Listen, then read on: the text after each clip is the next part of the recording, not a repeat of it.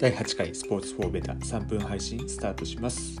えー、こちらではアフリカに剣道少年がどうやって行き着いたのかというお話をさせてもらってます、えー、今は中学校の時のお話ですね。今日も中学校の時のお話をさせていただきます。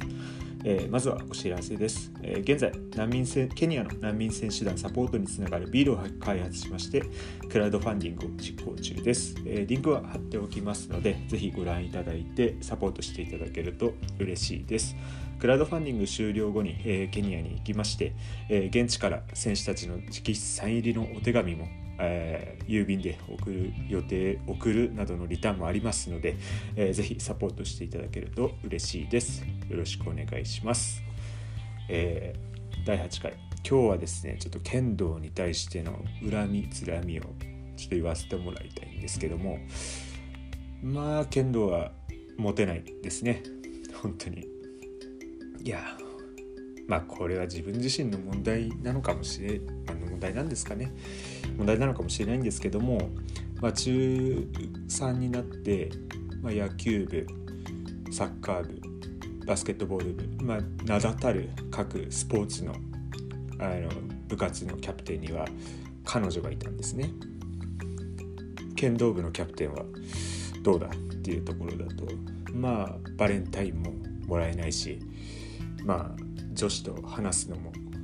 なかなかできないしっていうまあそんな中学生だったのでまあ自分自身が悪いんですけども本当に剣道に対して責任転嫁をしてました。いや本当にでも剣道って室内室内というか道場でやってるので女子に見てもらう機会が全くないんですよね。しかも面かぶっちゃうと顔も見えないしいや別に顔がいいっていうわけではなくてですねやってる姿も誰だか分かんないし臭いし、まあ、そういうネガティブな側面があるのでちょっとそういうところはですね今後改善していきたいなというふうにイメージの改善を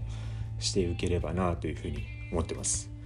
是非ですねちょっとねテレビでなかなか剣道をやってる選手を見ることはないと思うんですけども今後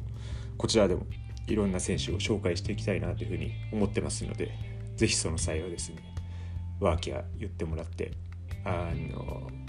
そうすれば剣道界も盛り上がると思いますので是非よろしくお願いします。